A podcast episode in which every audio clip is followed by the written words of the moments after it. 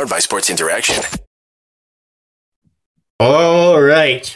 Welcome back to Game Over. My name is Zach Wheel. I'm joined by my friend Dennis Lee. And on a night where I feel like I have about as much energy as the Oilers had tonight, we are here to break down the game anyways. Yeah, tonight I thought, at least, you know, it was a tough game tonight. It was a really tough game to watch tonight. On a night that Connor McDavid, it's really sad that on a night that Connor McDavid played, the most entertaining thing that I saw was the Katy Perry Skip the Dishes commercial. So it's really tough, but, you know, besides we're not here to break down commercials. We're going to break down the 11-7 decision, what is going on with the lack of the Oilers' sharpness, what is wrong with Leon Draisaitl, because this is even though he has 6 points, completely uncharacteristic games. And, you know, are you concerned with where the Oilers are at right now and going forward? Where's your level of belief at in the team? But before we get into all that, I have a message from our friends at Sports Interaction. Want to bet? You can do it at Sports Interaction, Canada's sportsbook. Football continues. The World Series is around the corner, and they have dropped the puck on the hockey season. Bet pregame, live and play, or on one of our many prop bets. Made for Canadians, by Canadians. Sports Interaction makes it easy to deposit, play, and cash out. Join now to see all that sports betting has to offer. Head to sportsinteraction.com/SDPN. That's sportsinteraction.com/SDPN. Ontario only, 19+. Please play responsibly. All right, now that we have that out of the way, where do you want to get started? Zach, I think it's clear. Once again, Edmonton doesn't play a whole 60 minutes. We have some great input from the chat. It's very annoying. Stone One brings up a great point. The last 5 minutes was amazing. If we played the last 60 minutes, like that last 5 minutes, it would have been an easy Oilers victory. The Russell in front of the net was one of the better goals I've seen from anyone out of a Oiler uniform this year. A hard, gritty type of goal that it's not going to make the highlight reel. We'll talk about another goal that did later on. But that's the type of goal you need to win games. And earlier on in the first period, second period, it didn't seem like the Oilers wanted to play that type of game.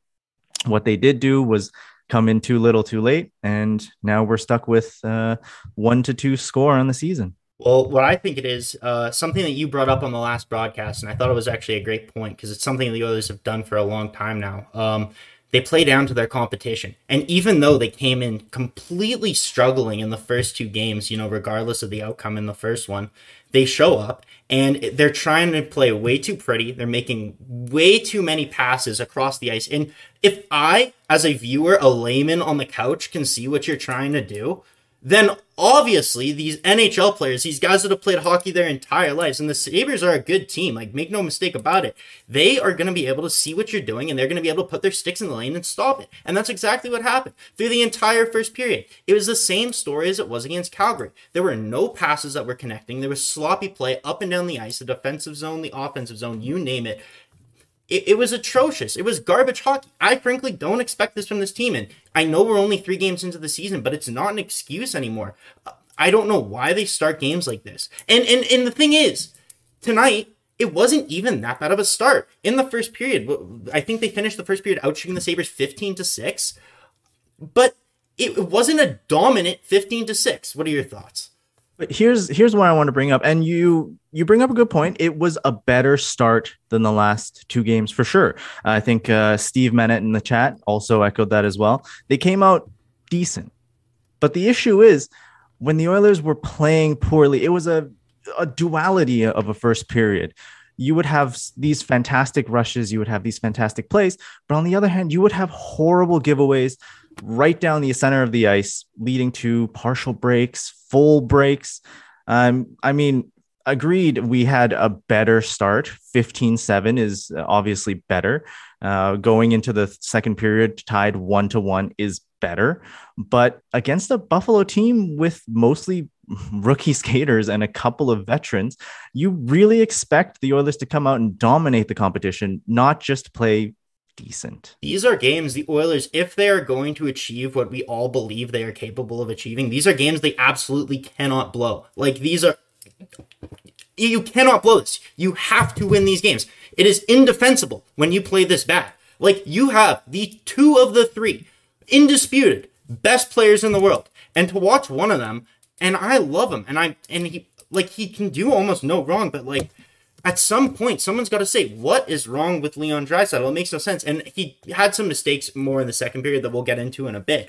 But if you look at the first period, what I think is a good like summation of the events and everything is there was a play where the Oilers are breaking in, and Evan Bouchard had an odd man rush, and he toe-dragged a defender, and he was going in prime lane to shoot. He has probably the best shot on the team, or at least the hardest shot on the team, if not one of the most accurate shots on the team. And he's maybe 10, 15 feet up from the net, and what does he do? He passes off to the side. I can't remember if it was Warren Foegele or Connor McDavid, who gets just a garbage shot from a horrible angle. It's not going to do anything. Comrie's not going to make a mistake on that. And the play goes the other way. So yeah, you outshot the team 15-6. I couldn't tell you maybe one grade A chance. I mean, I will say Evander Kane had a ton of grade A chances. We're getting to a point. The whole team was snake bitten today on offense. You know, we had so many chances. You bring up a great point about Kane, but first I wanted to touch upon I wanted to touch upon Bouchard. Mm-hmm. You're right. There was that partial rush. He had a great clear shooting lane from a guy who has a great shot, but Bouchard looked past and went and dished it back. I think it was amazing how Bouchard is able to fit pucks through 3-4 guys and just get it on net. But when he has a clear look like that, I think he doesn't have to look for the fancy play. Go ahead and take a shot. I wanted to say, even in my notes, I wrote that, you know, he had some confidence going into this game. He was shooting pucks. He had confidence ripping one right off the faceoff dot on the very next shift. But then he dishes off sometimes. He goes ahead and makes these odd plays where he defers. Mm-hmm. And we're now looking at just a team that maybe doesn't have their mojo, doesn't have their confidence with them. The entire defensive core, the entire offensive core, this entire game just showed a lack of mojo. You just don't know where it's coming from, though, because this should be on paper. And from everything we've seen in the past, like, they are not different. There's not, you know, it's not like Calgary where they're trying to fit in two new top six players. They've been together. Most of these guys, besides Kane, have been together for years now. Like, should be that inherent chemistry there. And it's just something we're not seeing. Now, I don't know. We can get into this because this obviously had an impact on the game. Woodcroft made the decision tonight to go 11-7. And I thought going into the game that, you know what? I said on the last broadcast, you know, I thought it would be Philip Broberg. I was wrong. You were right. It was Niemelainen. Whatever. Point for Dennis. But I will say I thought it was a good decision because I thought the Oilers were... And I would never thought I would say this, but clearly they're missing what Duncan Keith had last year. They had someone who they could play 20 minutes a night. Yeah, he'd get blown by on an odd man rush. Yeah, he wasn't the best. The old man legs. Exactly. He was a slow skater, but he, for the most part, was steady. You knew exactly what you were going to get from Duncan Keith. And this year, there's been a noticeable gap on the left side on the second pairing. I know Kulak was brought in. He's supposed to step up into that role. Through three games, he hasn't. So I thought, or through two games, he hasn't. So I thought going 11-7 would be a really good idea. And because the ability for Woodcroft would be, he's able to take those seven defensemen, he's able to spread out their minutes, and he's able to, you know, make up for that what they're missing through, you know, us just distributing the minutes by committee, right? I think there would be truth to that, going through by committee. I think 11-7 has worked before for Woodcroft in the past, mm-hmm. But looking at this game, I thought Niemelainen didn't actually play very well. He came in, everyone expected the big hits, the physicality, and Niemelainen didn't really bring that. He got burned on one goal, I believe.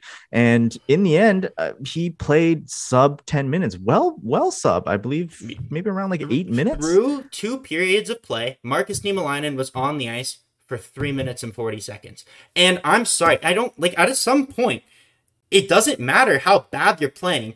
You Holloway, we can talk about Marcus Niemelainen didn't bring the hit, but, who was it on Buffalo? It was Ilya Lyubushkin. Smoked Dylan Holloway, takes him out of the lineup. All of a sudden, you're 10-7 now. And I want to quickly jump on that point because a lot of people saw that play. A lot of people saw Foegele come in and defend the rookie. You know, you want to protect your rookies, but this is one of the things that really irks me. Foegele knew he actually fucked up on that play. Mm-hmm. There was well, trigger warning for this word. There was a suicide pass from Foegele from the goal line, and Holloway's looking down backwards to trying to find where this pass is going to come from. And that just lets Lyubushkin walk right into him. Clean hit. But from Foegele, you got to know that this is a rookie. Do you want to be throwing these passes out there like that? Yeah. I think other than that play, Foegele actually played pretty well this game. I saw that he was physical. He had some hustle. He had 2 shots on the night. But at the same time, it's just too little, too late for the rest of the team. I feel like this is a game where the Oilers' big guns, who are all supposed to show up, just didn't. And you mentioned Draisaitl. I have a working theory that I sort of mentioned on the last podcast that maybe there's some sort of a bug, nothing that takes a player out of it, but just a minor flu or cold that's being passed around the room. Mm-hmm. And that allows the players just to not play to their full potential, not that we usually get to see them at. I mean, I hope it's something, because Draisaitl it's so uncharacteristic of Leon Draisaitl. He was voted one of the best passers in the NHL by his fellow players, right? And to see in the second period, both goals, Tage Thompson strips Draisaitl, goes the other way, makes a... We can argue if it was a weak defensive play by Nurse or a bad goal by Skinner, you know, have your pick. But overall, Draisaitl made a bad play on that goal. And then you look at the next goal where J.J. Peterka gets a giveaway. Draisaitl going to pass, you know, 80 or 100 feet across the ice to Yamamoto. It's obviously going to get picked off, and J.J. Peterka goes the other way and gets a breakaway goal on Skinner. And I know I saw someone in the chat say, I think it was Barbara Hopkins, say another sub-900 goaltending night. I mean, I was looking at the goals. Besides the first goal by Darlene, even though it was a 4-on-3 power play, there might have been a fly-by screen, although it was a shot, you know, 25, 30 feet out. You would like to see Skinner make that save. Again, not the end of the world just because of the situation. I don't think it was Skinner's fault. I just noticed with the defense, there's just something about, like, the overall physicality, and I noticed that was a theme in the press conferences coming into the game. They're talking about playing physical, playing harder, playing tougher. And when they got into the game, you saw that. We saw 4 minutes in, they come out, Kane, you know, goes really hard on the forecheck. And then all of a sudden, Brett Kulak and, again, I think it was Peyton Krebs. No, Peyton Krebs gets a roughing penalty, and Brett Kulak gets the double minor with one of the Sabres forwards. And they were coming out trying to play tougher. And in the end, it just didn't work. They're trying to get themselves in the game, but they weren't doing what I think the Oilers... They weren't playing to their identity. They weren't playing to their strengths. They were trying to go outside of what they are. And it bit them in the ass. I absolutely agree. I think out of the three goals that Skinner had to go past him tonight...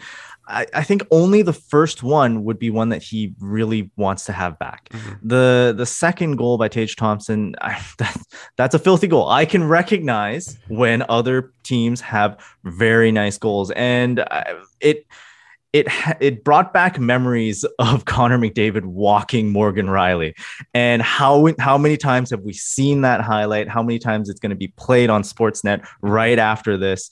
I mean, it's a bad look for Nurse, who I will say, for any other player, frequently gets flack for his contract. But sorry, I was going to say, for any other player, the goal is, it's not even talked about as a bad goal, but because it's the $9.25 million man on defense there, you know, he's 6'4", he's supposed to be their big, tough, physical guy.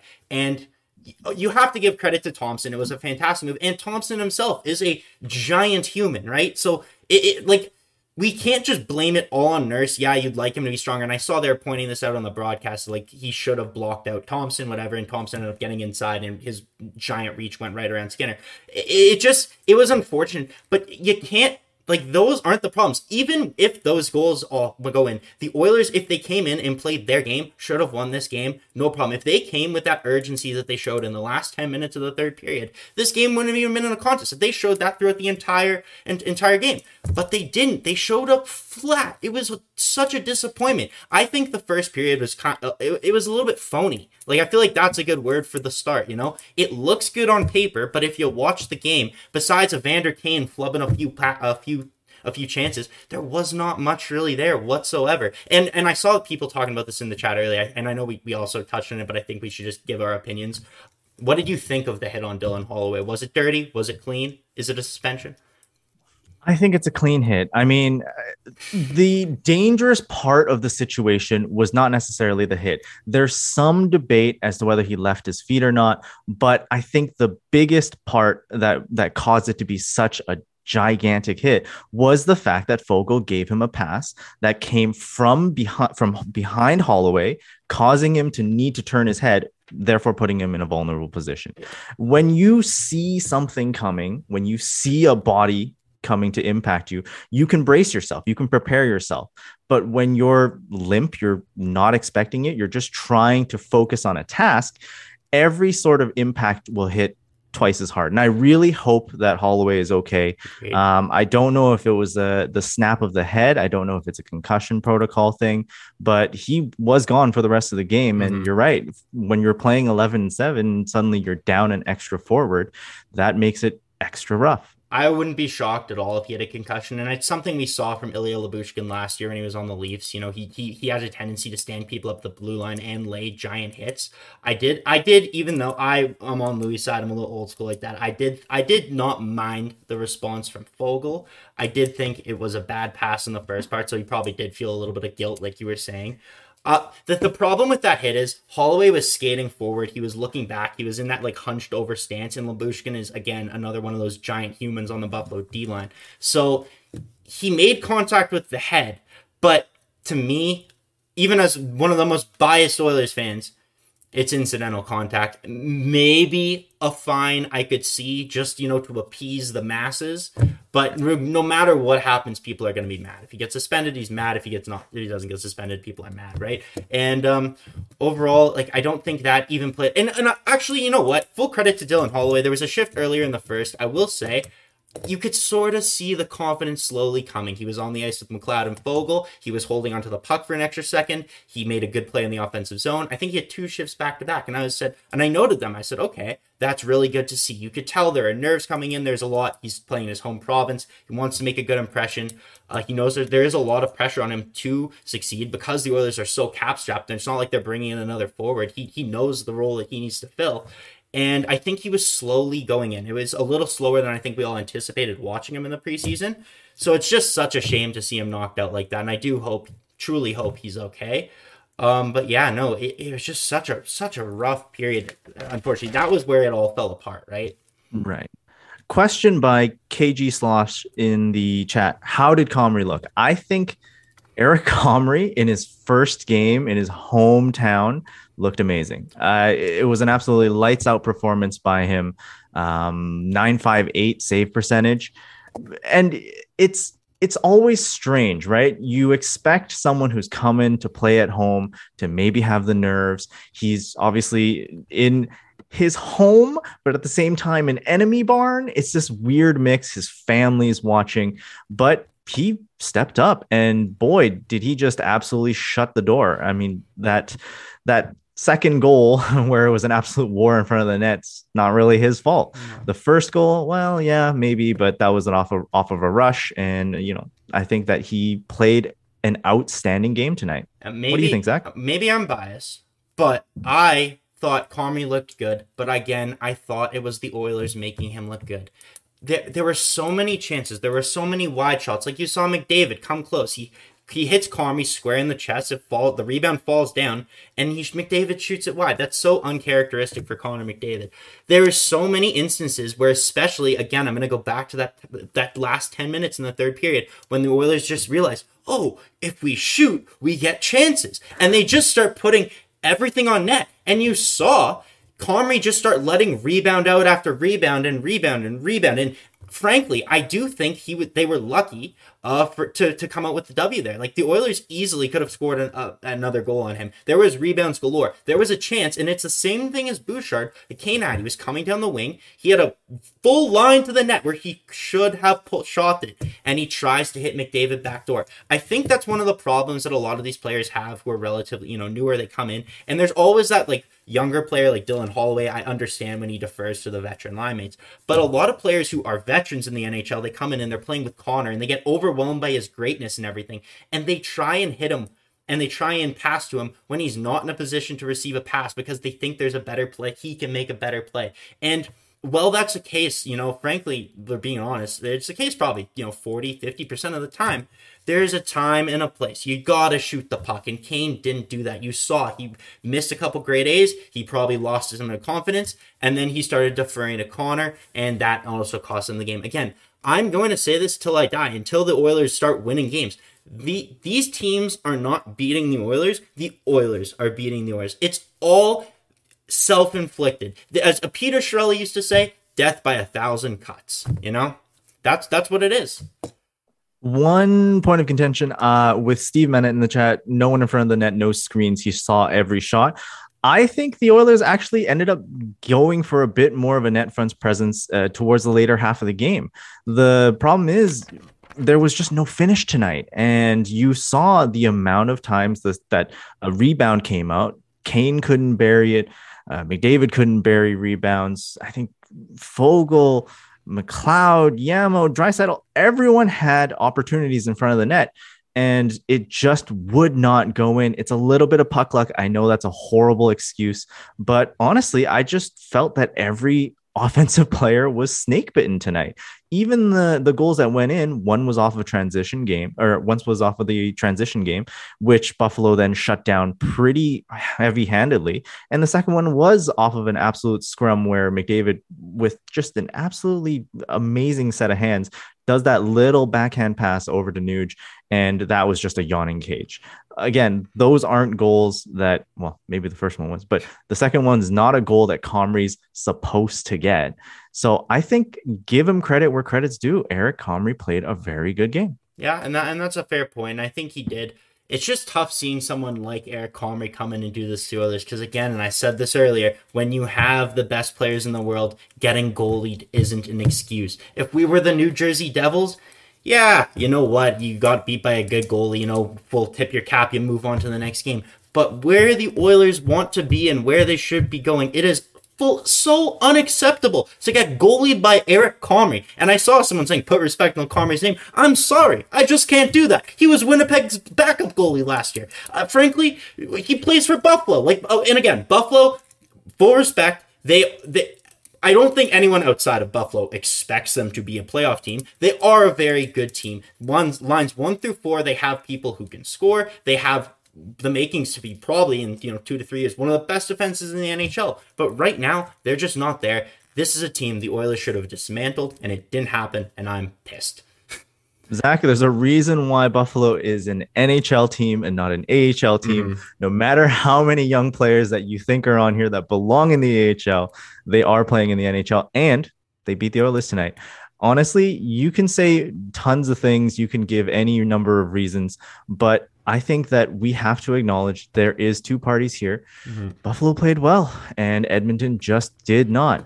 I wanted to point out one quick piece here. We had a decent amount of power plays, but Barrie captained all of them. What do you think about Bouchard? When is he going to get time on PP1? It's got to be coming. And Muffs in the chat says, why does Edmonton have 4 lefties on PP1? Now, I don't even think the 4 lefties is the issue. They've been together for years, and I think 2 of the last 3 years, they were the top power play in the NHL by a considerable margin too, not just by 0.2%. The 4 lefties, where are you going to take off McDavid?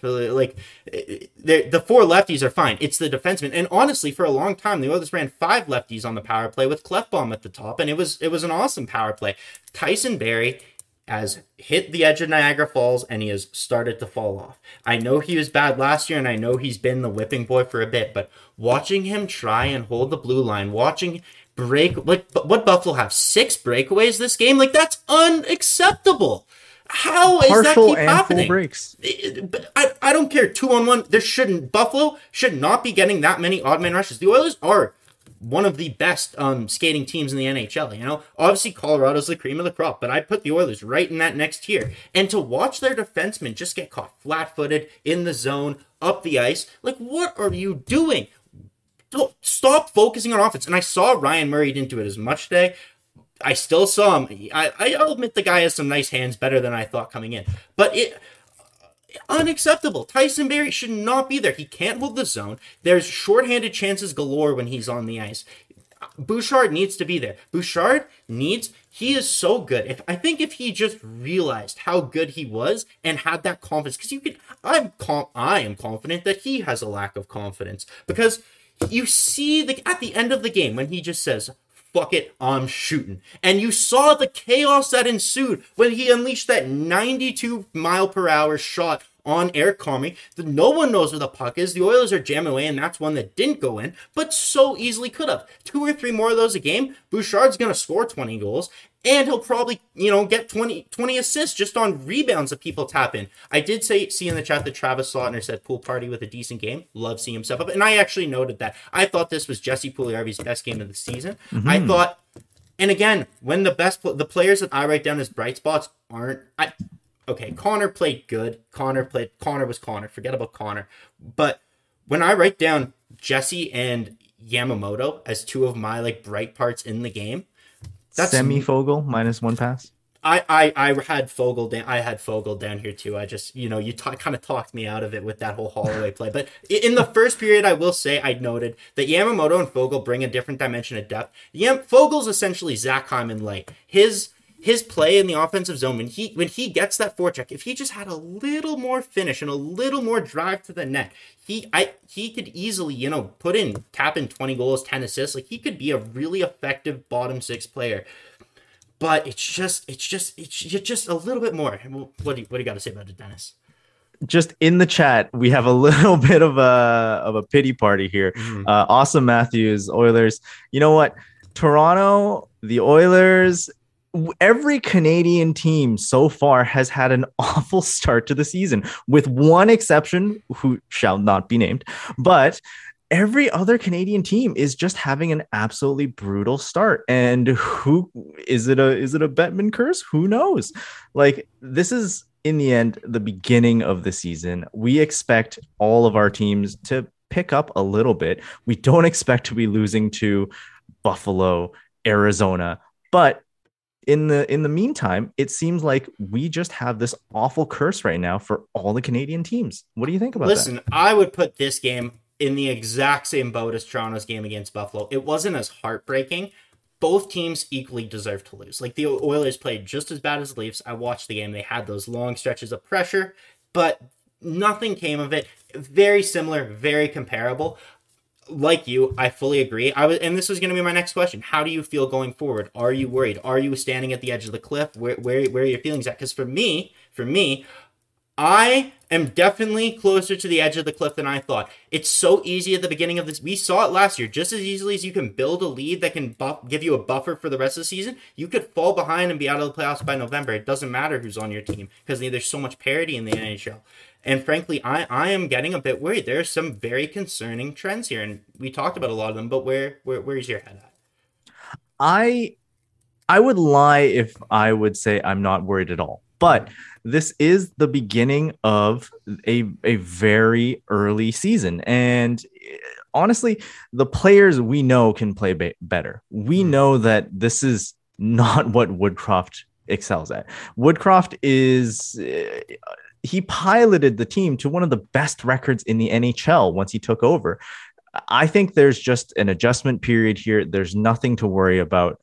If things proceed past the first 10 games, then absolutely Ken Holland needs to do something. But at the current timeline, I think we can hold off. No need for a blockbuster trade. Wait for trade deadline, if so.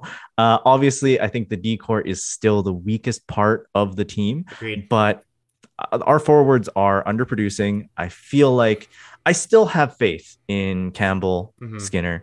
Soup and Stew, I feel like can play a lot better. But in the meantime, we've just had this weird start, and I expect to regress back to a mean, back into a little bit more of a winning stance for the Oilers. There was a game last season, early on in Jay Woodcroft's tenure, where the Oilers, I can't remember who they were playing, but they lost the game. And after the game in his post-game press conference, Woodcroft said, I was not at my best tonight. He took full responsibility for the loss. He said he didn't like the way he was sending players on the ice, and there was a number of things he didn't like about the way he approached that game that night, and he will be better going forward. I fully expect Jay Woodcroft to recognize what the mistakes are. He's the smartest coach the Oilers have had in maybe since Craig MacTavish. Like, I fully expect him to know what's going on going forward, and I expect him to make those changes. And I think we started to see that tonight. 11-7, I like the idea. I like the motivation.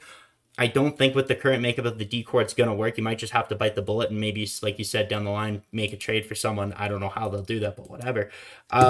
It's just a tough thing right now. No one knows what direction they're going, and I'm hoping that Jay Woodcroft can, get his way out of it.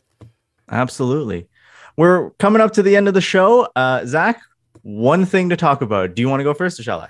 Oh, well, here, I was just going to say I can go first for sure. My thing is just going into the next game, talking about the starters, right? Like, I would go back to Campbell. Even if Skinner pitched a shutout this game, I would have gone back to Campbell. I think I said it last game, you don't want to start, messing with his head, messing with his confidence, make Jack Campbell, because Jack Campbell can get very introspective and can't get on himself. And, a lot of his issues can be mental. We don't want to start that. We go back to Campbell that next game. I would go 11-6. I'd call up Broberg. I personally would scratch Ryan Murray. I'm not a fan of his game. I think he's way too all over the place. I don't think he's what the Oilers need. I think we got to give that shot to Philip Broberg. Like, I would just waive Murray, call up Broberg, and call that a done deal.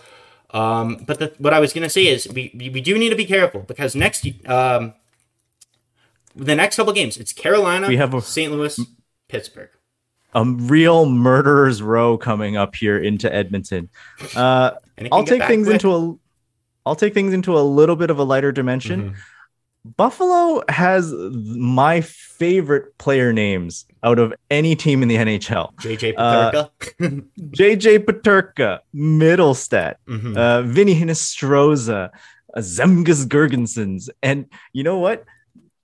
It's a shame he's not in the NHL yet, but I can't wait to be saying Ukopeka Luken every night. Mm-hmm. Oh, yeah, you're totally right. They're such a fun team, and I do like Peyton Krebs.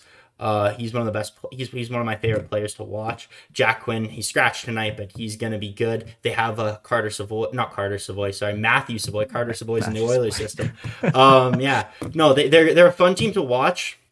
But man, I don't watch anyone like the Oilers, and tonight, I can't lie, I'm going to bed pretty disappointed. Hopefully against Carolina, they come out better. And I'm really nervous going into that game, but I do have faith in Woodcroft, I do have faith in Campbell, and I do have faith in, the most importantly, Connor McDavid. So going forward, I think we should be fine, but I'll be the first one ringing the alarm bell after the Pittsburgh game to see what happens. But I'm glad you brought the show. I'm glad you brought the show here. We got 3 minutes left in the Zoom call, so I think it's time to bring the show to the end. All right, Dennis, where can they find you? At Dennis Lee YEG on Twitter. Yeah, and Zach, where can they find you? You can find me at ZWheel97 on Twitter. Me and Dennis will be back here hosting, I think, for one of the last times together this season, which is kind of sad, next game. I'm looking forward to it, and I can't wait to be back there next game, hopefully breaking down finally a win. For the Oilers. All right, well, next game is Thursday, the 20th at 7 o'clock against Carolina. We'll be right back after that show.